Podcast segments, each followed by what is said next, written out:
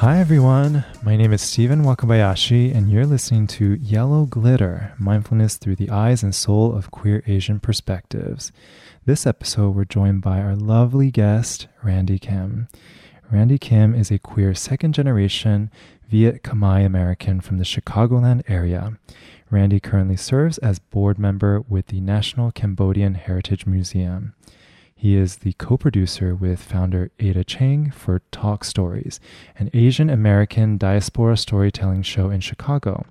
He is the producer and host of the Banh Mi Chronicles podcast, which can be heard on Spotify, Apple Podcasts, Google Podcasts, and all your other podcast platforms. Randy is currently working on his master's in nonprofit management at DePaul University. Hi, Randy. So finally glad to have you on the show. Yeah, thank you so much for having me on, Stephen. Yeah, I discovered your stuff through a recommendation from one of my queer Asian friends and dug into your podcast, The Banh Mi Chronicles, and absolutely love the platform and the stories that you've been able to uh, bring to light of all these people from celebrities to other people doing really crazy, amazing, great work in the community. Um, it's just such a pleasure to listen to that. And also, uh, some of uh, I, I stalked you and I listened to some of your podcast episodes that you had done on other uh, platforms and um, just really interesting story and wanted to dive into it on the show with you. Oh, I really appreciate you taking the time to listen to my show, and also shout out to your friend for recommending uh, my show to you. And it's really an honor to have to really be on your show. I really appreciate podcasters like yourself that are uh, doing the the lifting to bring the stories of queer Asian Americans into the surface. I think it's about time. It's been long overdue, and I'm really glad that you are uh, helping to front that work. So I really appreciate listening to your show. Oh, thank you. And we both know it's a it's a lot of passion, blood, sweat, and tears into it.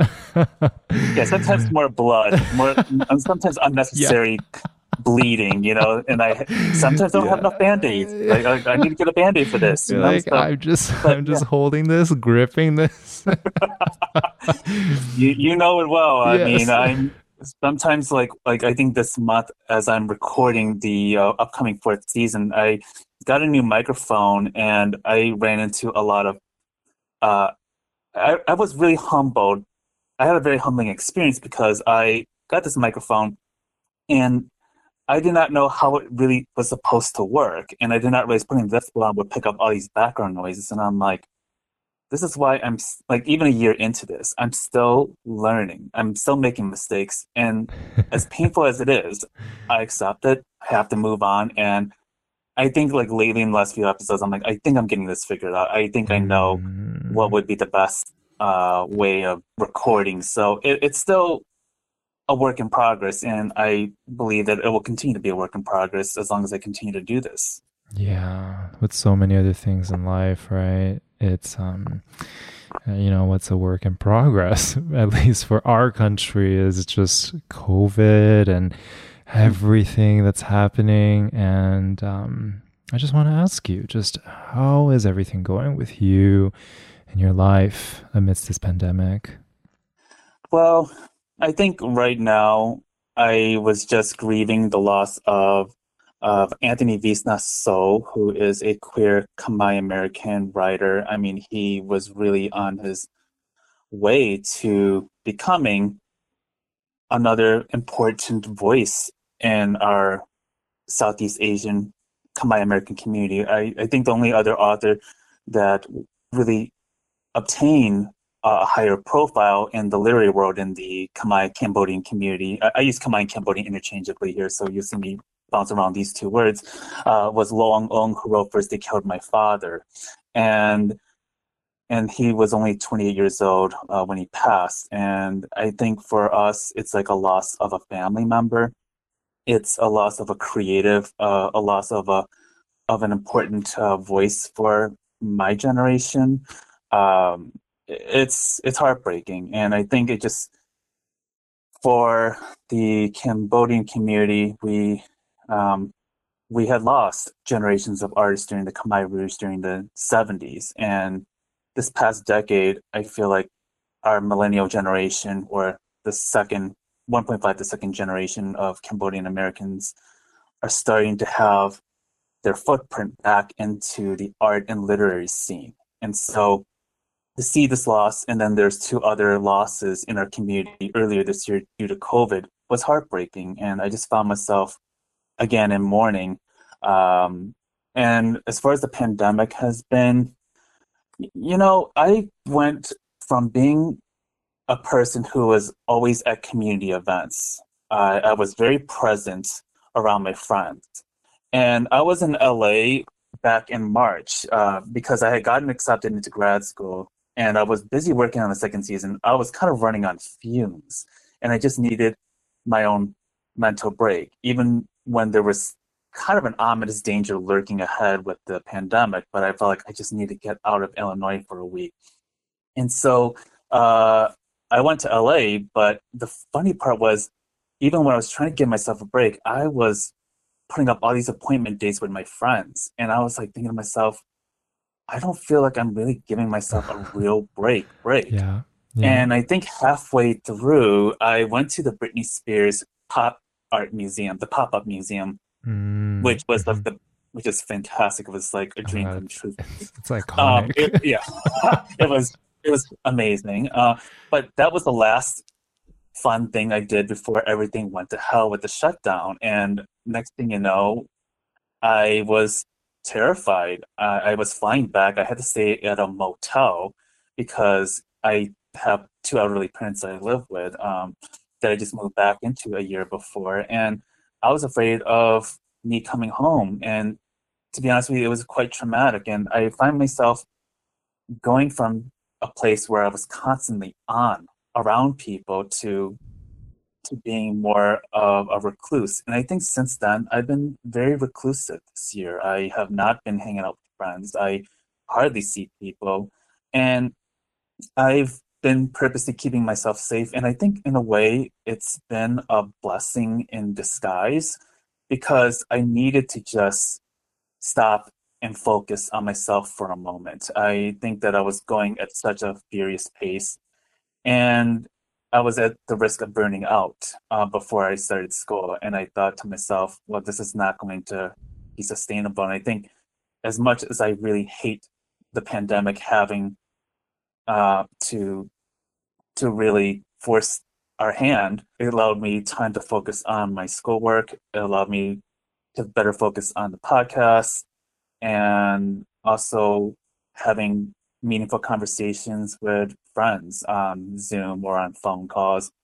And I think that, yeah, it gave me the kind of time that I needed. So, you know, here we are at the end of this year, just trying to uh, to reflect and how can we reimagine what life would look like uh, once uh, the pandemic is over. So, I think it's uh, it's going to be a culture shock. Um, I I've been perfectly content being in my room, you know, reading books instead of going to concerts, which I normally do.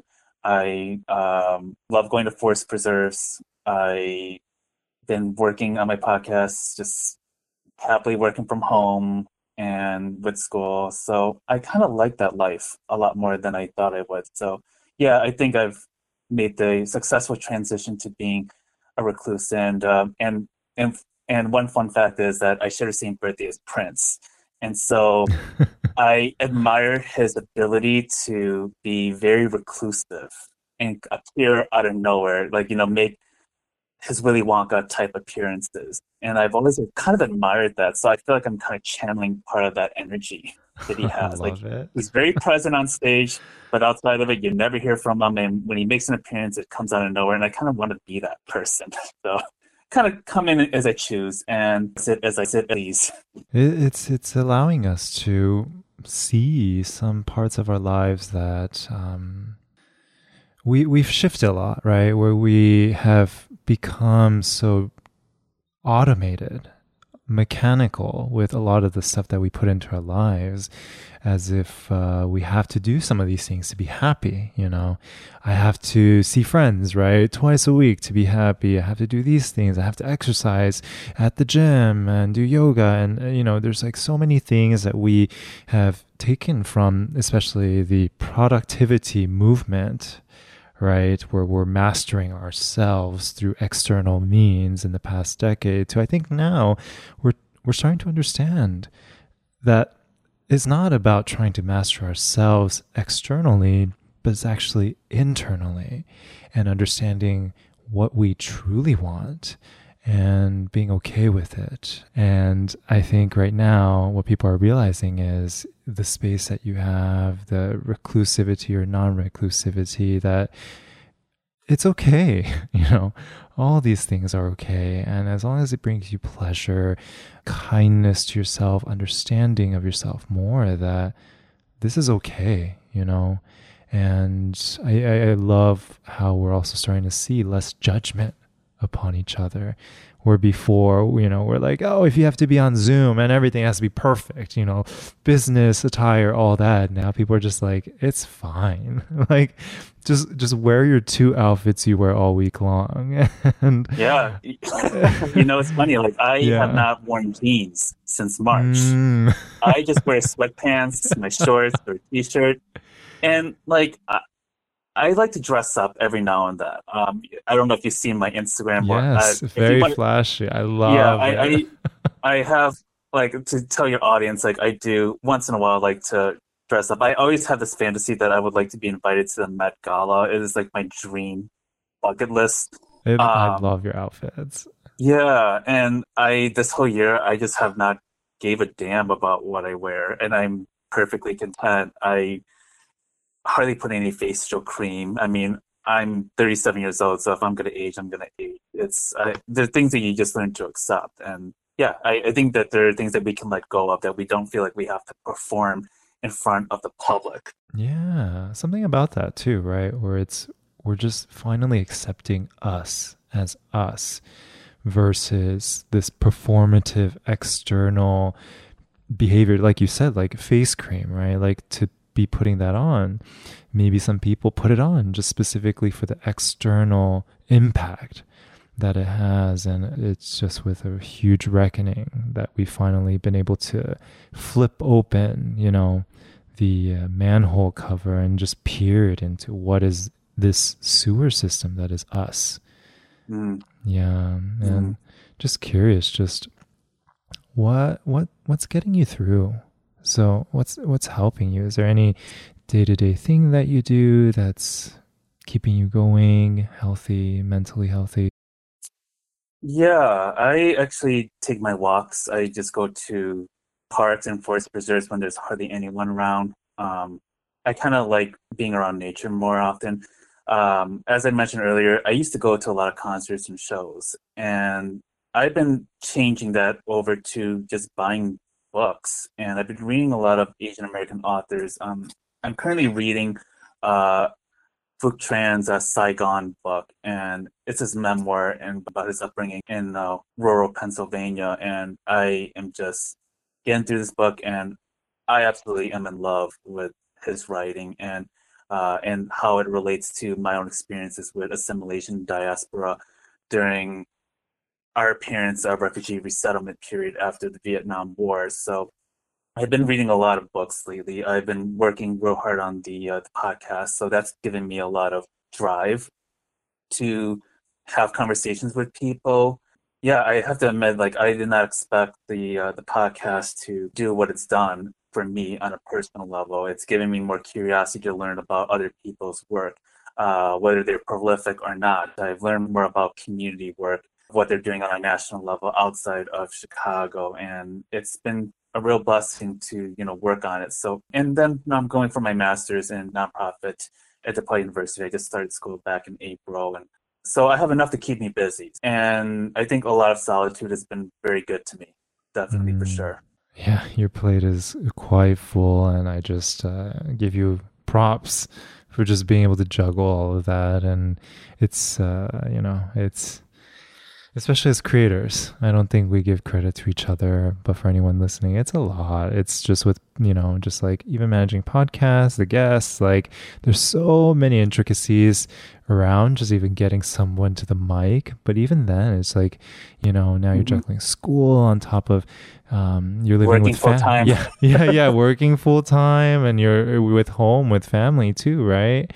Yeah. And it's and everyone with Asian parents know, like they they always want to be a part of our lives, but sometimes, uh, especially my mom, I I I, I know. I'm like, mommy, oh, I, I, can't be at home with you and work because you you you just want to be know. with me all the time.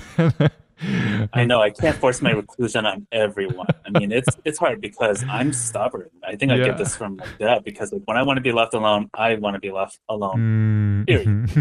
so it's kind of like I guess why I get so much of that divaness in me, like the prince energy. Like I just want to be like where I just want to be.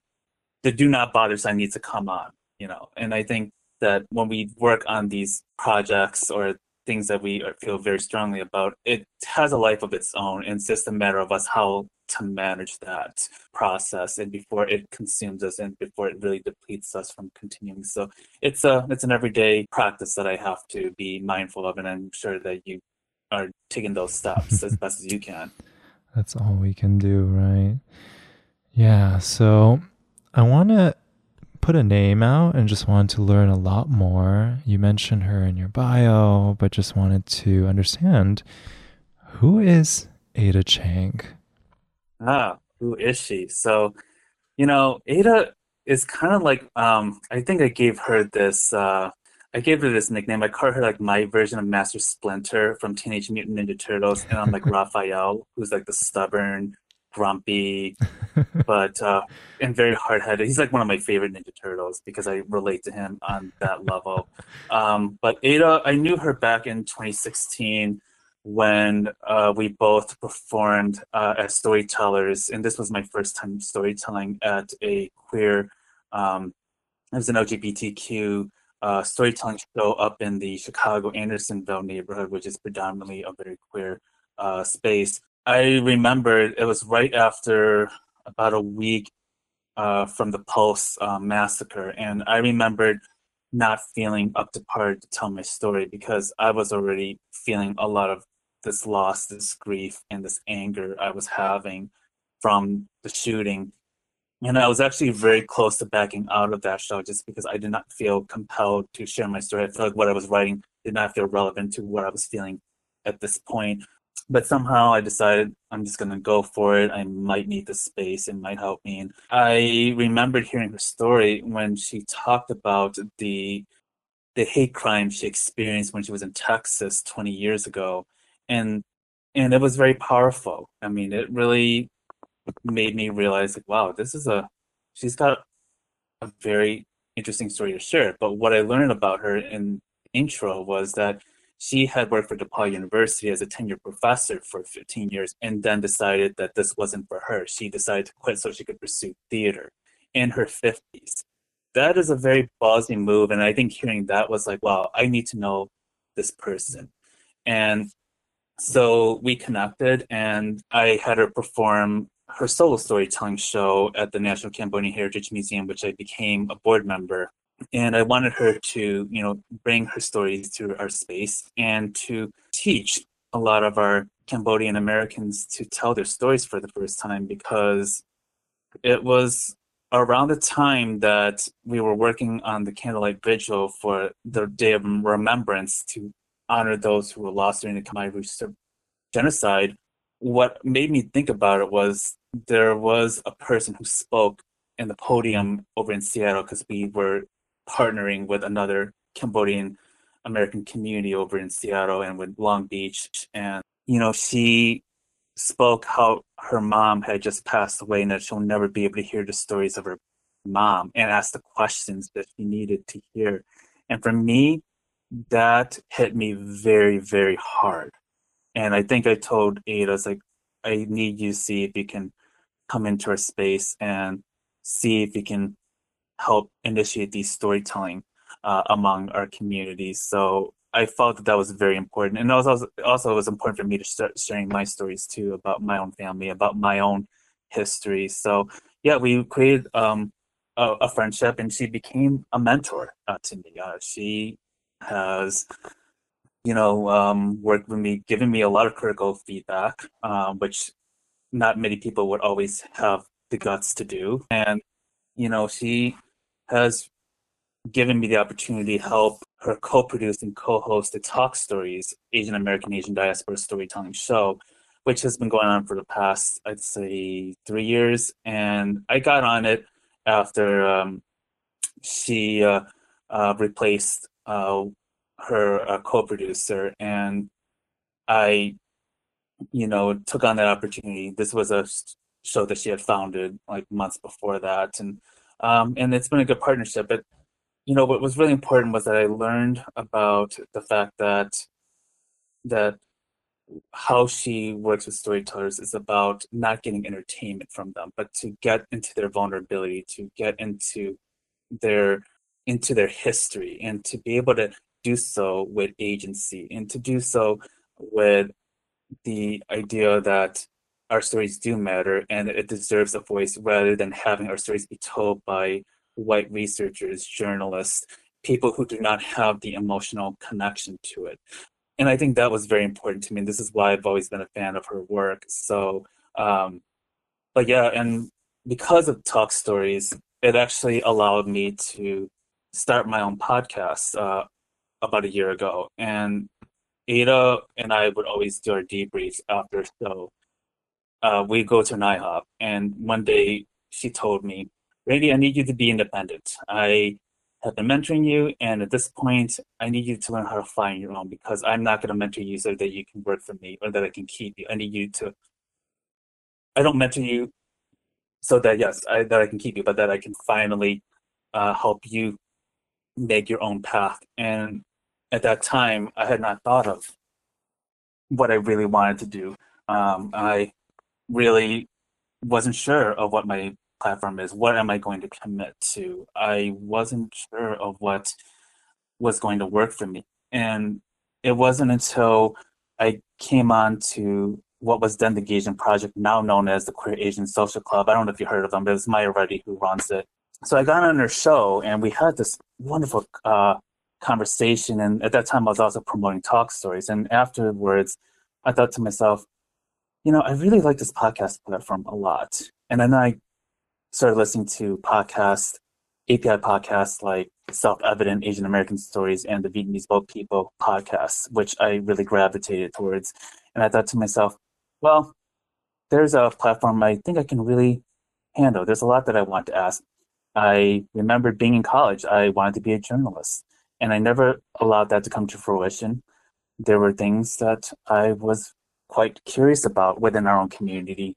Um, there are people that I've known for several years, uh, being in community organizing, being in the Cambodian American community, being in the Vietnamese spaces, that I felt like I needed to hear more from on a more intimate level. So I created the Mi Chronicles podcast out of that. And um, so Banh Mi Chronicles was named because it was the first uh, Vietnamese food that I embraced and because it was Western enough. Because when you are a young kid in a predominantly white community, you're telling your you're begging your mom to make you sandwiches and to give you the real the white bread bologna. Literally. Yeah. yeah. literally. Um and not to make food that i would normally eat at home. And so the mi sandwiches were like a compromise for me because the mi is french inspired.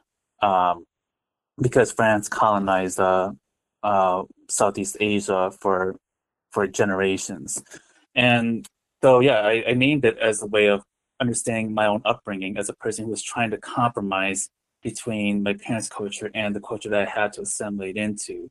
And I felt like, you know, my generation, the voices that I'm talking to, are very much people who lived through those uh, experiences. Um, and I think part of it also was inspired by that earlier talk that I mentioned of how we need to start sharing our stories, especially um, before our elders, our parents, our grandparents are gone. And I think there's something that's very powerful about it because we are at the position that we can start to not only have a seat at the table, but to create our own table.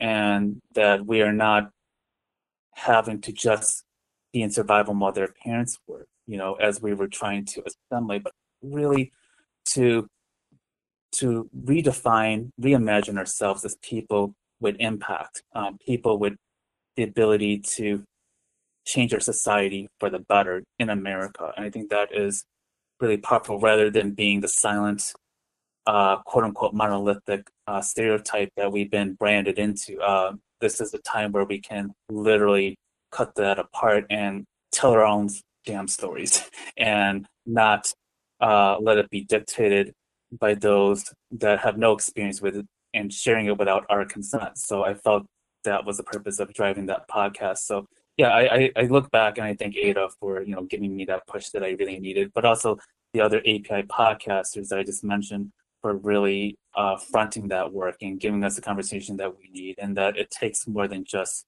one podcaster, one journalist, uh, one YouTuber. It takes a community, it takes a collective community to bring that to the forefront. Curious, just working with Ada, and as you talk about the the really important thing that she asks people to explore deeper is their story. I'm just wondering, is there a process that she has that she worked on with you where she was able to go deeper into the story? Because uh, just add a little bit of context. I think sometimes we can talk about our story and make it seem so. Um, it's like the cliff note version the successful cliff note version right where we talk about all the successes that we've done and that's that's it you know highlighting it. Uh, but through exploration of my work through the podcast and everything else i do there's just so much more reality and more humbleness humility talking about the stories that we're afraid of. And i'm just curious is there just working with her or just even your process with her is there just anything that's come out of that that helps other people to go deeper into their stories? It's a good question, and I don't think I really want to speak for Ada on this yeah. part. Uh, just, but I will say, if I have to give you my experience, um, I'd say that you know, in working with her, and and also learning about myself, is that you have to confront the hard parts of your life in order to tell your own story to liberate yourself right? And um and i think as i mentioned earlier like one thing that she always told me is that don't do things for entertainment. Do it out of a need. Do it out of a way to liberate yourself. Do it as a way to to be comfortable with your own vulnerability and to take ownership of that. Uh, I, again i don't want to like you know mix words here so i apologize ada if i you know uh if if I kind of zigzag around here a bit. But no, I think that uh, that's something I always think about, and you know, there are times when she'll remind me, like, don't get too caught up in celebrity culture. Do not uh, just think about your mission. Think about what you really want to uplift, who you really want to bring to the forefront, because, um, like we both were in the storytelling scene together and we were performing in front of a lot of white spaces. And to be honest with you like my my frustrations after coming from these spaces was i was telling stories about certain traumas in my life and then the next person who would go, come up a white person comes up a middle-aged white man would always talk about shitty dating experiences. And i'm just thinking to myself why am i sitting here with these people who don't really have stories to tell and they're just telling them in a way that doesn't feel authentic. It's like there's they're hiding the vulnerability, but they just don't have the experiences. And and I also find myself being like the only Asian there, or there's only one black person there, there's only one Latinx person there. So there was a lot of tokenizing in these spaces. And you know, these storytelling spaces talk about not just storytelling, but in theater spaces and other institutions, bring on folks who are um, talking about diversity and inclusion, but where's the equity? Where's the dismantling of tokenization? Here? Like, uh, why are we seeing the same Asian person at every show? Why are we seeing the same Latinx person at every show? I mean, this is something that uh, I that we both have seen, and what can we do to reimagine ourselves to create better spaces for it? So, I mean, for myself, I'm still learning that practice with my own podcast. I don't think I've completely gotten there, but I certainly keep that as a reminder. Um, certainly something that you know she's been doing a lot with her own shows. So yeah, um, but I would definitely encourage you to check her out at the Renegade Ada Cheng over on Facebook if you can, or on Instagram. I think that she continues to really inspire many people like myself to, to do better, but to also challenge ourselves to go out of our own comfort zone. Mm, the aspect of inclusion ends up turning very performative sometimes where we oh, yeah. whitewash what we say yeah. or even just if we have a very diverse group of people sometimes we wash out the specific nuances of our stories uh, in doing so uh, to be overly inclusive right sometimes and this is why safe spaces that may be exclusionary in nature are very powerful to allow people the permission to go into these deep stories. And I, I, you know, where I see it is it's trying to come from a good place, right? Where we're trying to accommodate all these people. But at the end of the day, we have a lot of other traumas, a lot of other other things that we haven't explored yet. And it's a balance, right?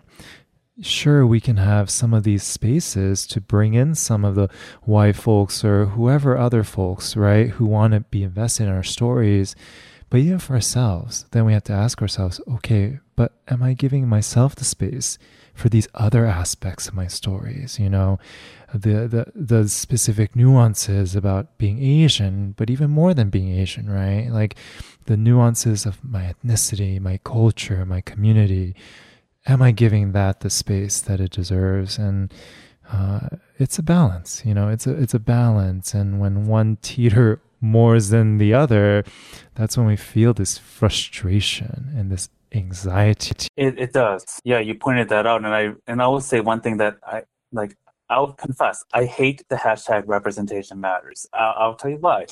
Because I feel like, well, does it solve tokenization? Does it solve inequity issues in theater spaces because you get actors or comedians that will that will jump to the front of the line, but who are you bringing with along the way? And I question that because um, I, am going to be very careful how I stretch into this territory, but but I do think that there is a responsibility on our end because we have been our voices have been silent for so long, but we can't be the only ones doing it. We can't be speaking for a large group of Asian Americans because one, we're not a monolith, and it just pigeonholes us into a single story narrative. I, I don't think that um, is ever a good way of bringing it out, especially if you're working within these white institutions um, that have been gatekeeping uh, uh, stories and movies and and other forms of entertainment tools. So I, I, think that when I hear the word representation matters, but for whom and who are you bringing along to the table? So I think about that a lot uh, on a deeper level. I've had this conversation with several of my friends because it, it kind of annoys me because I'm like, yes, Crazy Rich Asians is a global box, well, uh, definitely a domestic box office hit, but where is the Southeast Asian uh, people in there? Where are the uh, Pacific Islanders. I think it's great that it's um, that it did well and that it opened up a whole new avenue. But the question is, okay, but are we going to repeat the same parts of our history? Are we going to keep duplicating that kind of success? Like, is this is this kind of mantle of success? Yeah, you know, can yeah. we have other other different API stories along the way that should be valued and that does not have to be tagged with whether a successful box office hit or not? Mm. A lot of people want this performative activism, performative inclusivity uh, to to get a pat on the back, right? It's a yep, diversity checked it off. Yep, inclusivity checked yeah. it off. But it's not something that's black and white like that too. And when we think of it as a black and white solution, it's just so tough to then, you know, keep the conversation going. And I, I think it starts somewhere, right? Where we we have to start decoupling away from having these cele- these Asian celebrities that are in every single movie, and we're able to now say, okay, great, diverse, right? And it has to start somewhere where either the celebrity, director, whoever it may be, gives a platform to somebody who may not have had it before. We see this with especially trans actors, right? Absolutely. Where you have your certain set, right? It's like four or five of them, and they're in every trans role. right. Um, and, and played by you know cis people, and it's like, no, this is not. yeah, This is not the way you tell their stories. This is not the. This is not Mm, representative yes. of a whole community, and it's a it's a hard practice to put in, but it's certainly worth the effort. It's certainly worth having to take pauses before you can advance. Also, what about board members? What about uh, writers? What about what about those folks who are behind the scenes uh, doing this work too? Like, what is being written? I mean, you look at Mulan, the non-animated uh, feature recently, and think about who was behind the scenes, and It was an and was entire behind white ca- uh, like white cast of writers, white cast of directors, everyone. Yep. yeah, Yeah. that's why representation ain't enough, you know, because there's a lot that's hidden that y'all are keeping away from. So, you know, white people, we see ya. we see what's going on behind the scenes. You can't hide from us. Yeah, and the way I like to describe it is diversity is very different from inclusion, right? If we truly talk about inclusion, diversity is yes, you can have statistical diversity with different people, right? Number wise. Diversity is like the what, right? And inclusion for me is like the how. How are you giving people this space? How are you giving the platform? How are you giving them the voice? And it's not one is better than the other they're both important. But if we don't focus on both separately, then we end up over indexing so much on, for example, diversity. And all we care about are number, number, numbers. right, right. Yeah, yeah. And so I want to dive in a little bit about. So we're talking about stories and the importance of stories. I want to talk about your story too, and just want to understand how did you come to be? What was your life like before you got into all of this work? Wow. Um, so I grew up with I grew up in the Chicagoland area. I I was born in a town, uh, Lisle, Illinois, which is like about 40 minutes west of Chicago, and I lived in Westmont starting at five years old and into my adult years. And I just moved back uh, a year ago to watch over my parents. Now, um, my dad is a survivor of the Khmer Rouge. He was born in Vietnam during the time of the war, and he had served in the army at the time, and then got transferred over to Phnom Penh, which is the capital of Cambodia, and was serving as a translator for the U.S. Embassy at that time before um, the U.S. Um, uh, fled uh, Cambodia, and which led to the uh, Khmer Rouge control, which would end up killing over two million Cambodians, and he survived. Um, he survived that, uh, which is a miracle in of itself.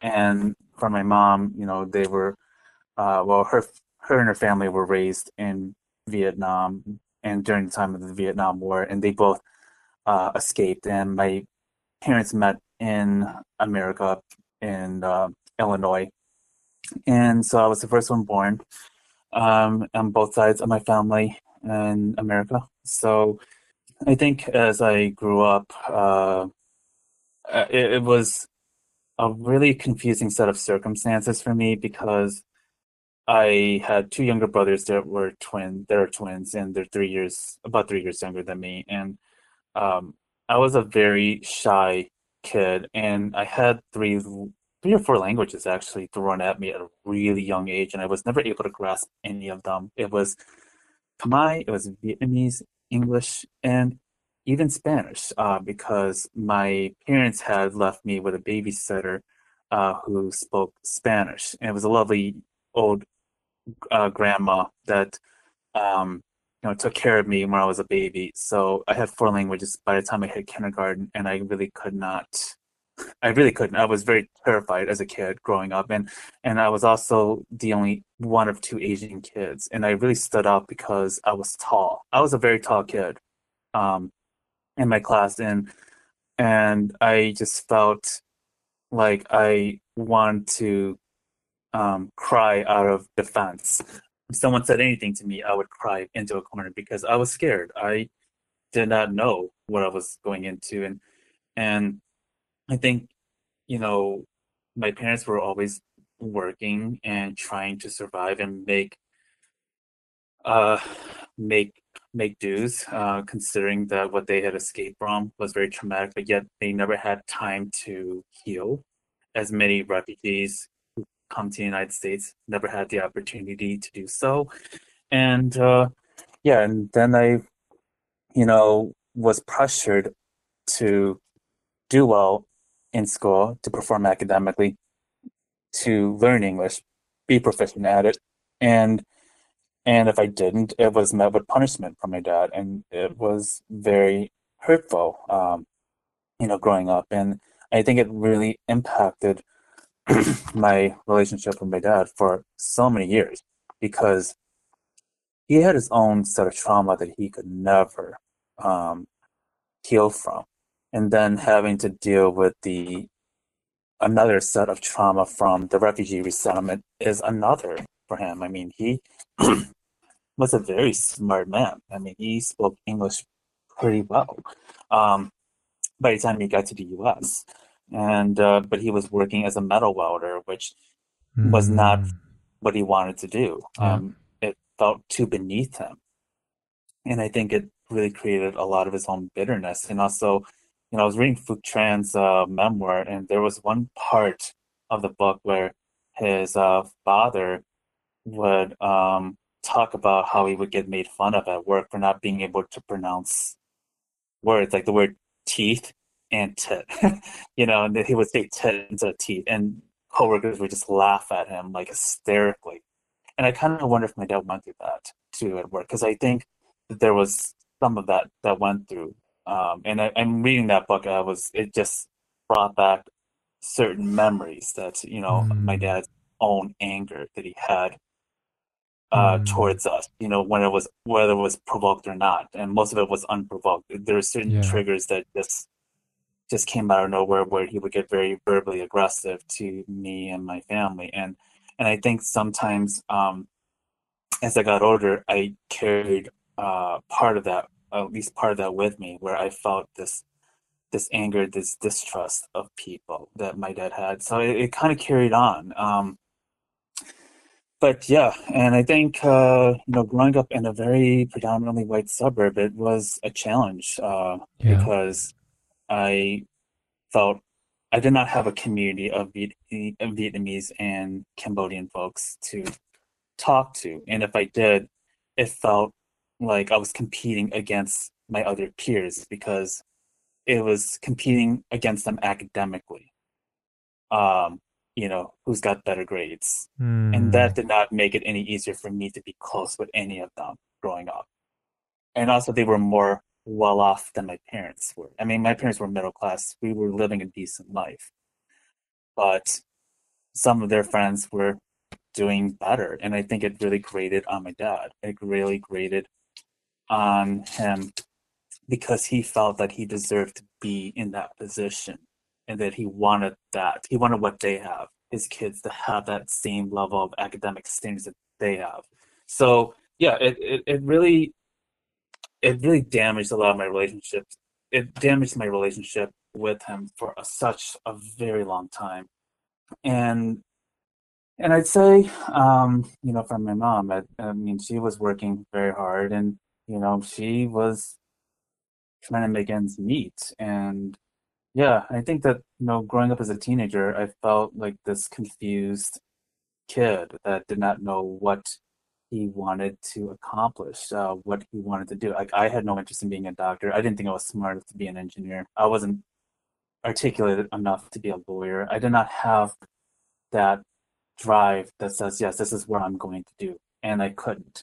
And it did not help that I was starting to come into my own, into my own internal confrontations with queerness uh, at that age too. Like I grew up in the 90s and towards the end of the 90s, uh, it was like in the aftermath of the AIDS crisis. And, you know, when I was thinking about my own sexuality, it was a real challenge because I, um, I saw myself wanting to be normal. And what I saw about queerness did not look normal to me. I would watch Jerry Springer, Maury Povich, and it would show people who were gay, but they were very flamboyant, over the top and I kind of found that to be very repulsive because that wasn't who I was. I'm like thinking to myself, I kind of think I might like men and boys, and but yet I did not feel like I am one of them because I can't be them. I, that's not who I am. So I was really much disavowing my own identity that I could not walk away from, and I think it really, in a way, messed me up. Uh, my parents certainly would not have accepted the idea and and I remembered in maybe in junior high school I started listening to Madonna and I grew up a huge fan of her work and Janet Jackson and Mariah Carey those were like your um creme de la creme of divas um and I saw uh the Madonna VMA where when she did Vogue when she was like dressed up in the uh the Victorian era and there was Donna DeLory, who is in her Asian backup singer, and uh, uh, Kevin Steele, who was her, uh, who was uh, an Asian backup dancer, who I absolutely adore. But I saw those two, I was like, wow, there's Asian people that I can actually see in a Madonna video when she was at the zenith of her career, and I couldn't see people like them in a queer space. So I thought that was really cool. But I remembered as I was listening to her, my younger brothers were like teasing me about listening to her, like, you know, listening to Madonna is very gay. You know, you listen to her, and they kind of mocked it, yeah, and it was a lot of yeah. shaming from them, even though they were younger. But it really embarrassed me. But yet, I still felt the need to continue to listen to them. So something told me that yeah, I couldn't easily walk away from it, but it it was terrifying. Um, I mean, even my classmates expressed a lot of homophobia very openly. Uh, yeah, I remembered. Uh, uh, when Matthew Shepard was murdered at the end of the 90s, and my English teacher decided to bring that conversation up. And then all of a sudden, you know, you had certain students express a lot of vitriolic things about his death. And here I was, as an Asian kid, as a guy who was already in the closet, thinking to myself, I don't feel safe at all. It just internalized my own fear, and my my English teacher did nothing to stop that. She could not control the class, and that told me uh, that this is not a safe place. And B, I carried a grudge with that teacher because I felt that she opened up a Pandora's box that I really wish was not open and that she could not put back. So, yeah, that was um I know I'm kind of going into a long, lifelong oh, story here. Yeah, yeah, yeah. Yeah. Yeah, and I think um, um, I will say like into my early 20s, I really wasn't dating. Um, I was not comfortable dating. This was before Grindr. This was before Tinder. Um, I kind of was in my own bubble, uh, really, and even uh, in college, I really wasn't making myself that close to people. Um, yeah. And when did you when did level. you come out? Was it well, later on?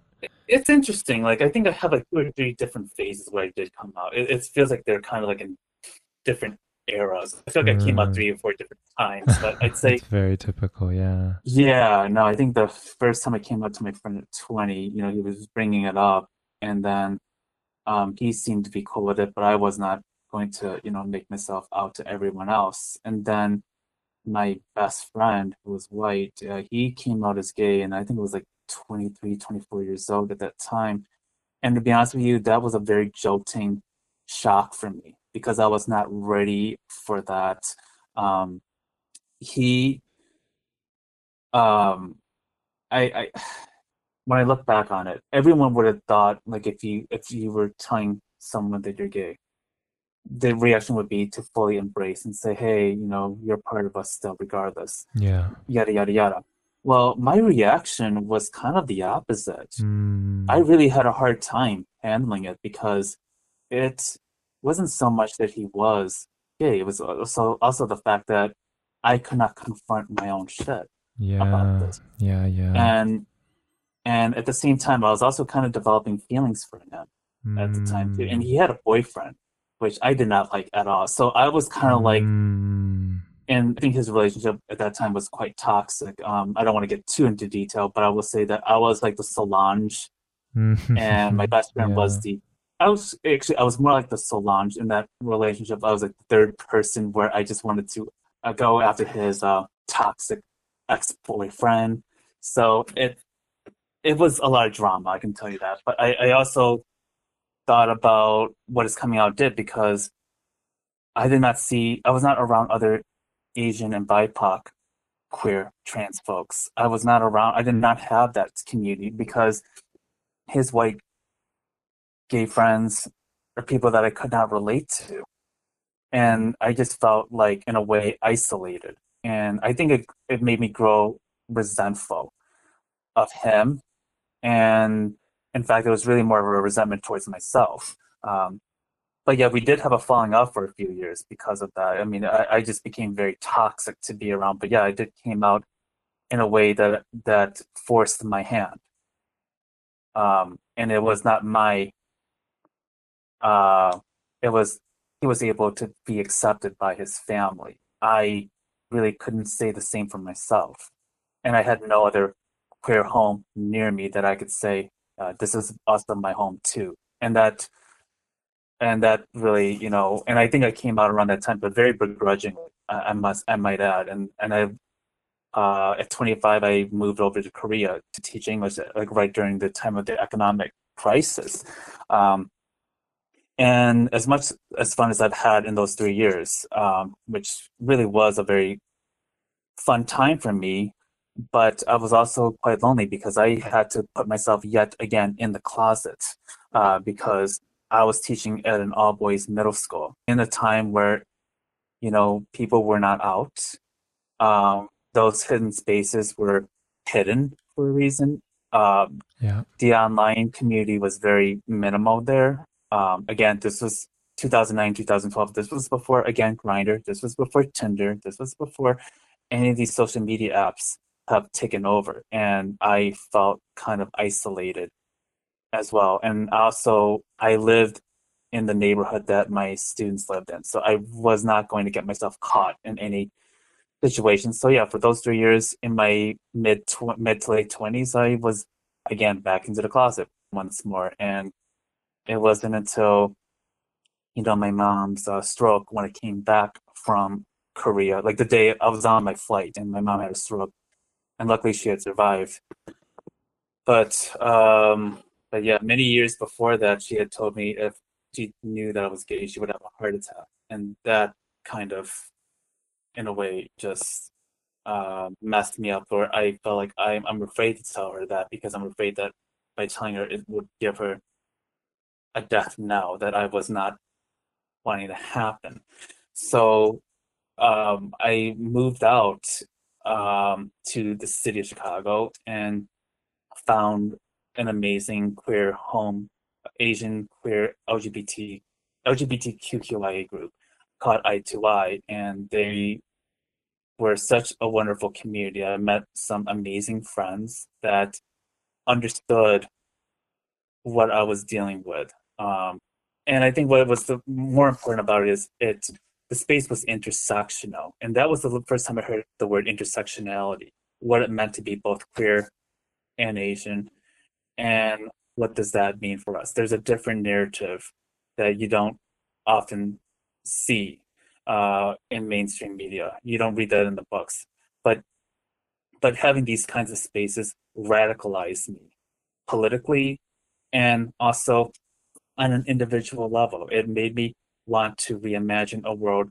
where our identities and experiences also uh, deserve a voice and it deserves uh, a place in our own history, and that we have to be the ones uh, documenting this. So yeah, I think to make the long journey short, but yeah, I'm here. I am at 37. It, a really good learning experience for me, but it's also been um, a journey that I've continued to heal myself from from my childhood to my 20s because yeah, it um, as you get older, it becomes well, what I hope for everyone, it becomes uh, a time of unlearning and to relearn and to center your healing through that. Mm.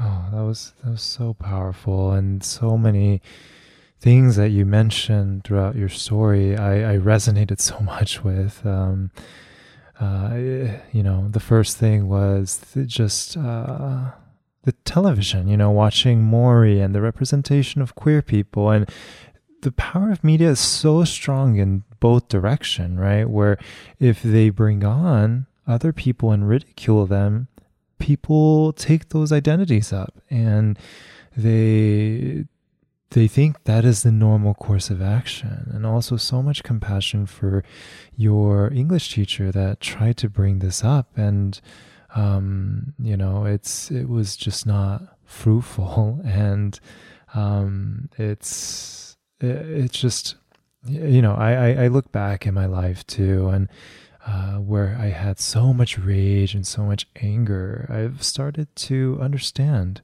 a lot more. And with more understanding, compassion flows through. And um, even, you know, some of the people who weren't great to me growing up. And it's uh, it's this understanding that trauma is cyclical, you know, and even for your father, just even for, you know, most Asian American experiences where their parents were immigrants from very tumultuous environments carry with them this desire for their children to do better. And the translation of it isn't really what we expect. I mean, it's multi layered, right? Where it's we see our white friends be treated a certain way and we yearn for that. We think that that is the best but we also don't take into consideration that their parents didn't come about through, you know, war or famine or poverty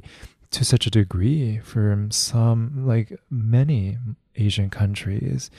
Um, and, and so our interpretation of it is, oh, like, you know, like this isn't what I want. This is terrible. Um, and then our parents, right? Uh, they they have children in America that they're trying to give such a better life to, and then their children just doesn't appreciate or want any of their culture. And it's not due to them, but they don't know that, right? They they think it's just their children and it's again this like multiple multiple multiple layers of trauma from so many different angles and for a lot of people who realize it they go, "Oh, I was so bad to my family, or oh, I was so bad to my children. And what I say is, you know, we're all learning. We're all learning how to process this collective, collective, collective. Yeah. Yeah. You know what I was thinking yeah. about, mm-hmm. Stephen? Uh, yeah. Like I was telling this to um, to a group of uh, other API colleagues of mine, and yeah. they shared something that was very powerful. Well, they asked, they, they, I think they were struggling with how to um, talk to their parents about healing, uh, about their own stories, and and I think one of the hardest challenges that when we experience trauma from them, but then as they get older, they also need healing, and that we are the ones to help provide healing for them. But the problem is, it's very hard to do so when we have been harmed by them in a way, and then we also are still not healing, or we haven't healed from ourselves from the pain that we've experienced. So it, it's it's hard to provide the healing when we ourselves have not uh, been healed uh, from our parents. So it's it's uh, it's some serious confrontations that we have to uh, be up against. And it's asking ourselves, right, an honest look at ourselves to inquire about how much bandwidth we have, how much energy we have, and the the smart way is really taking a look within ourselves and understanding how much space we have. And sometimes it takes trial and error right? Someone pushes you into a corner. You obviously know now like i don't want to be in that position right? But you may have come into it with good intention. And so it's it's understanding when do you feel uh, expired? When do you feel like you don't have any more energy to carry through? Yeah. and then finding that balance of okay well i have this much that i can provide. Okay i will engage in a conversation. Maybe it's not in a conversation physically right? It's over the phone where then you can shut down and say okay you know i have to go now. I have other things. Let's continue elsewhere and set these boundaries for yourself. And especially for people who are very empathetic or who are healers, you know, or who want to be there for other people, it's very easy to lose yourself and lose your boundaries. And, um, you know, a lot of people who are empathetic judge themselves. Oh, I wish I could be more empathetic. I wish I can. But it's one of those things where it's a muscle, you know, it's you have to practice it. You have to be able to understand it the muscle of empathy within ourselves and how it can react, act, so that we can use it more intelligently. It's like at the gym, right? Like we're all built very differently, and we can't just run a mile off the bat having no exercise at the same time, right? Some people can run longer distances for a while, some people can sprint, and some people it's a slower walk and slower pace, but they just do it for enjoyment, right? And so, as a part of this exploration of how do we show up for other people, maybe not just for our parents, but how do we show up for our community, our friends, and everyone around us, it starts with us. And it's, um, you know, it's it's we're all on this collective journey, and um, every every little bit counts too. And I always remind people that of just don't judge yourself for not being so perfect, healing everyone, you know, the next Mother Teresa. But if we all contributed just a little bit, how much better would the world be?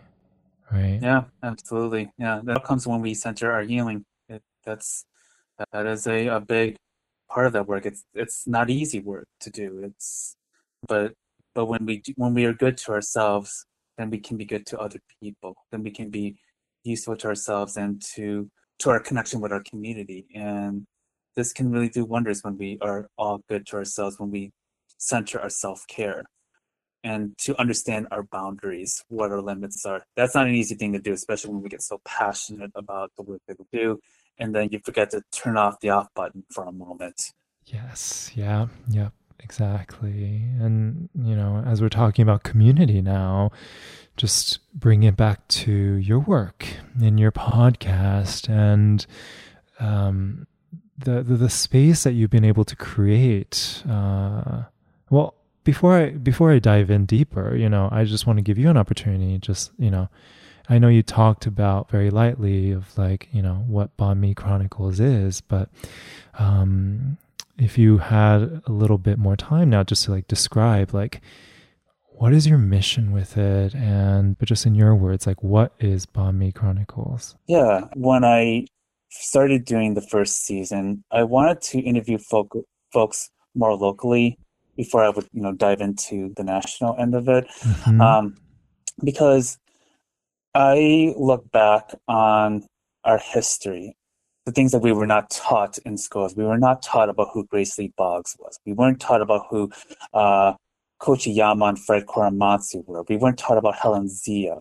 We weren't taught about Vincent Chin, who was brutally murdered in a white supremacist act in Detroit. So we weren't taught about Asian American people as uplifters. We weren't. We were taught about Asian Americans as tragedy sto- Asians as tragedy stories like the Vietnam War, the Korean War, if we were even taught that. Um, glossing over the Japanese incarceration, the Chinese immigrants who came in the 19th century. So we were taught things that were not especially kind to our community. Community.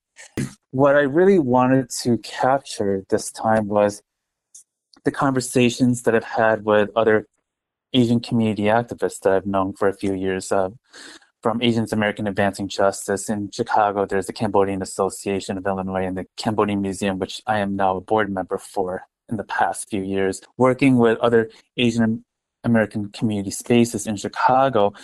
It made me think of, well, we need to start making sure we document that work, but uh, also learn the blueprints of what that work means because we have young folks that, that are coming up. They're starting to learn about their history that want to know more about their identities because growing up i did not have many people that i could really look up to. I think the only person as i mentioned like you know with madonna's backup singer being one of them i think that made a huge impact on me as a queer person. It made me realize that you know maybe this is kind of cool. Maybe this is something that i can learn to accept one day. Uh, Linda Yu, who was a Asian American uh, anchorwoman in Chicago uh, for ABC Seven, seeing her face made me want to become a journalist. Um, and so mirrors do matter, and I think you know having a podcast is a it's an important platform where we can bring the voices of our community members to share the work that they're doing to share the work that they are doing to fight against white supremacy, anti black racism, and other forms of anti Asian racism that we have experienced. And to see ourselves doing important work. Um, the other day, my brother um, told me that he gets frustrated when he doesn't see Asian Americans not doing anything. And I said, well, no, I will challenge you on that because there are many folks that are doing some important work on the immigration front lines as lawyers, mm-hmm. as educators, uh, whether they're in college or K through 12. There are elected officials on a local and state level that we are uh, that we don't hear enough about, but are doing important work. So the problem is that there's not a lot of equity at the moment in mainstream media and i think that is changing. But what's more important is that we have to create our own spaces so that way we can deliver that history to deliver what is happening in our community to these communities. So you know for me it's a it, it was a mission to interview folks who have been doing the work but also how to uh, share this work with other folks who are interested in in um, becoming uh, a part of this work too. So I keep thinking to myself when I did this podcast, what would my 15 year old self want to hear? What would my 20 year old self want to hear? What would my 30 year old version want to hear? So I, I look at when I do a podcast, what would my young self want to listen to? When I do the show, as I was interviewing more folks um, nationally, yeah, I was able to interview people like Viet Thanh Nguyen and Cathy Park Hong, who I value tremendously as prolific writers. But I also keep thinking to myself, I don't want this to be a show just about getting higher names now that I've got them. This is really about collecting a multitude of different personalities, people with different experiences, uh, but are still waking up and doing important work and have important stories that need to be told that dismantles this whole single story narrative of Asian Americans. I mean, we're not all tragic figures in our stories here. I mean, we have things to celebrate. We have things that we can really um, amplify. So, yeah, I, I think just looking through this whole work, it's it's been a blessing to talk with folks who have these stories to share. Um, yeah, the first season I was talking with local folks around Chicago, and then you know, second season and I will still continue to interview folks around the Chicagoland area. That's not going to go away. But the second season, I was doing one on the year 1975, which I interviewed several Southeast Asian guests in relation to the mass migration after you know the Khmer Rouge, the end of the Vietnam and Laos civil wars. So I thought that was very important to bring that out to surface. Third season, um, I think was a challenge because it came right after George Floyd's murder. And I kept thinking to myself, well, we also have to confront anti Blackness in our community, colorism in our community, anti Asian racism that we experience in the upcoming election. So I think doing that third season during the summer was very exhausting for me um, because I was in a very angry place. But I also felt that we really got to have serious discussions about where we are at as an Asian American community, where we are both the oppressors and the oppressed. So how do we uh, how do we confront that? How do we uh, have conversations with our own community members that we disagree with? So it it certainly has its um, it certainly was a challenge uh, working on it because of the required the the amount of labor that it took, and also wanting to address these issues in a way that is productive, and that I hope can really make people think about them on a more clearer level and what they want to do among their families and among their community and their colleagues. And and then you know right now I'm working on the fourth season, which is in a, in a way kind of continuing that. It's um it's called uh, Process, and Process is kind of like the aftermath of the election and the pandemic and how are we still processing our own journey. And it's not just related to those two specific topics, but it's really our own journey as we continue to heal and unlearn and what are we um, taking away from certain events in our life that really traumatized us or really impacted us and how are we implementing it and how are we learning from these experiences as part of our process. So um, I'm looking forward to that fourth season. It's going to be at least 10 to 11 episodes. I promised myself I usually cut it to 10 episodes, but I somehow drag it along just another episode or two. So I'm not going to uh, thanks to myself, but I, I get in trouble doing that. So, but yeah. That sounds awesome. And I love the way you've organically started to create these chapters of discussions. And I, uh, you know, I'm actually the most appreciative of you giving Southeast Asian representation on your platform. And uh, a lot of Asian narratives is really centered around East Asian identities and the opportunity to bring light to even some of the really, really horrendous things that had taken place, especially in Southeast Asia, is so important. This is you know, history is not just what we want to uh, highlight of the successes, but it's also to highlight some of the stuff that weren't proud moments for our world. And um, hopefully that can help future generations. I know some people are forgetting like the Holocaust happened, but um, it's it's um,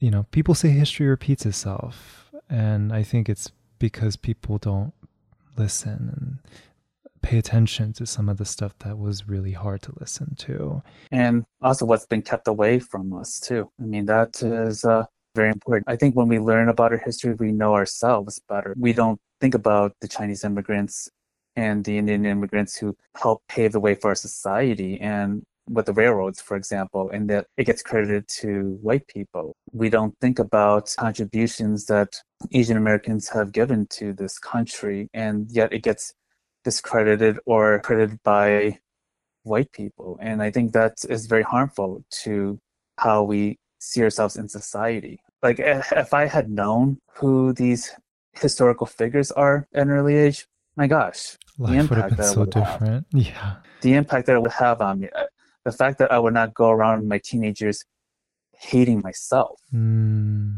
right? Yeah. Um, so there's impact when you see ourselves in other institutions and other arts that have not been accessible to us. Like, why do our parents push us to go into the STEM field?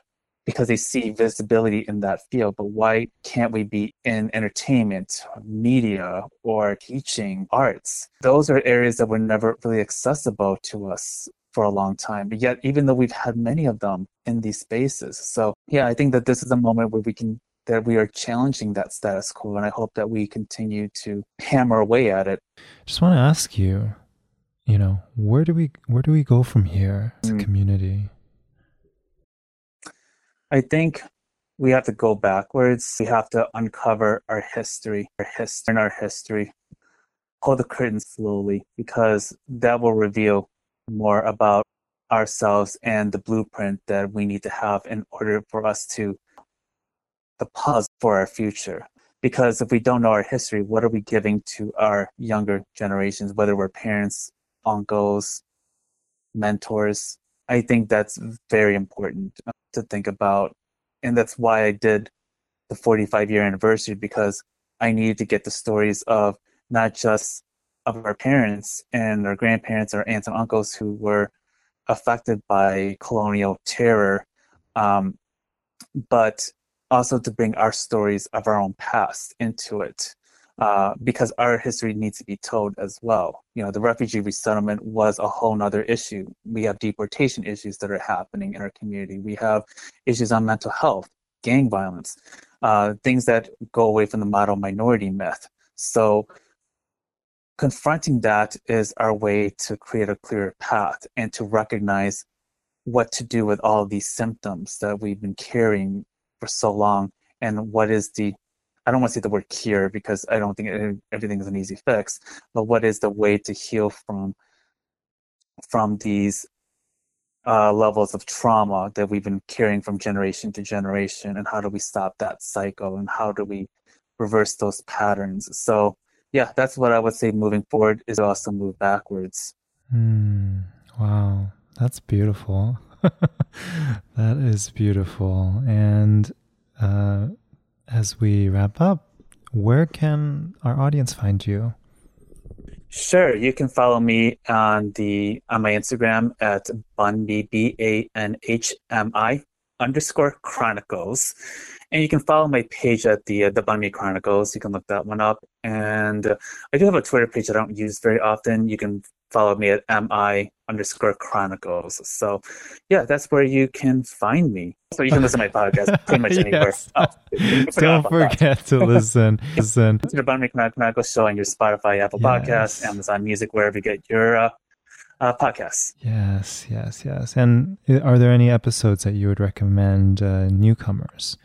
Oh God, yeah. you're really because like picking my own favorite child because I love all of them. I'm gonna say this very, I would say definitely tune into the fourth season that I'm gonna have out. Um, but I, if I have to pick one, who, gosh, I can't believe it could be a couple, like two. I, I will say yeah. that I really enjoyed my interview, my last episode I did with MILCK, M I L C K.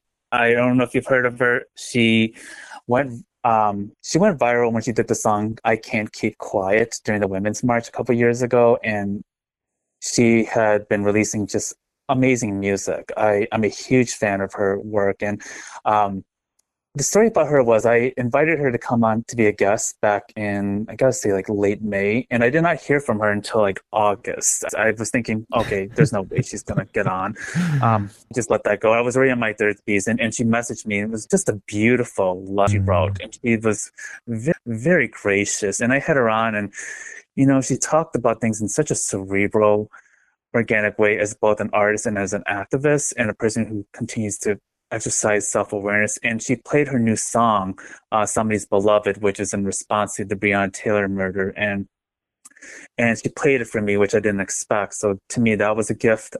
Um, another episode i recommend is uh, my interview with michelle kim who talked about um, dei diversity equity inclusion in the workplace and where uh, DEI falls short in a lot of companies. Uh, I, I love her work. I think that her work is very transformative.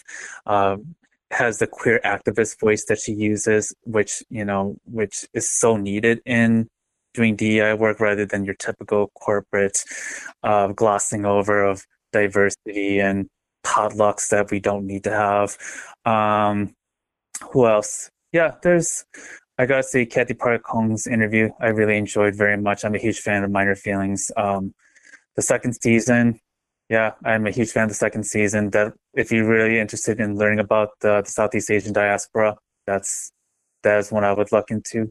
And I guess the first season, gosh, I mean, my interview with Ada Cheng, I really think that she's an amazing person to work with. And, you know, even though I annoy the hell out of her sometimes, um, you know, she's really been teaching me a lot and she's taught a lot of folks. So yeah, I hate to miss any, anyone out of this because every one of them have been really good. I, if I had to be selfish, listen to all of them if you can. But, um, but yeah, those are ones that stick out to me. Mm, awesome. And all the links to the references that we talked about and these episodes. Do you have a favorite of uh, yours? Uh, do you have a favorite of your episodes? Um, I have so you know they're all so different it's like you're right it's like uh, they're like children um, but um, who left a really profound impact? Um, I did a series back in February that was on queer Asian American perspectives on dating. Mm. And I actually really, really enjoyed that whole set. And that was done around like February. Uh, I had a couple guests on Jonathan, Derek, Robin, um, Rajiv, all different perspectives of the uh, queer Asian community. Um, Jonathan is half black, half Filipino. Uh, Robin yeah, I've is, heard of him. Yeah. yeah, Robin is um, a mix of all different identities. And Anch, uh, non binary designer, Rajiv, South Indian. And it was just really nice to have one topic in different flavors and really understand other people's nuances around dating. And I thought it was very, very enlightening actually, where, you know, as queer Asians, we have things in common, but there are those really intricate nuances of the intersectionality, right? That we sometimes overlook. And instead of creating a monolith, um, seeing where they diverge, I think was a really, really beautiful conversation with everyone. Yeah. That's awesome. You know, I actually really liked your episode that you did with Client Mendoza, who I, who I just uh, Mm, recorded yeah. an interview with. I could, I thought he was he's he's a special being. and uh, the one that you had on the uh, yeah. The queer Chinese hockey player, that was a very yeah. important John one. I, I, yeah. I like that one too, and I can't believe you got Oh. Margaret Cho on your show. That one was like, wow, you got Margaret Cho. Yeah, she is uh oh, such an angel. Yeah, it's um just a lot of people who are really passionate, you know, and I share this platform and people resonate with it and I think the more we can lean into that and the community that we have as a creation community, there's so much Mhm. we can do as a whole. Yeah. Amen to that. Yeah, awesome. Well, thank you so much for coming on the show. Really enjoyed this conversation. I appreciate you so much and all your work. And I think all the listeners will get so much out of this. So thank you so much. Oh, thank you. This was a great conversation, Stephen, and all the best to you in uh, in the success of your podcast. Oh, thank you. And for all you listeners, hope you enjoyed this podcast and hope you can take some of the learnings and let it lead you into a more mindful day and mindful life. And with that, thank you so much, and we'll talk to you later. Bye now. Bye.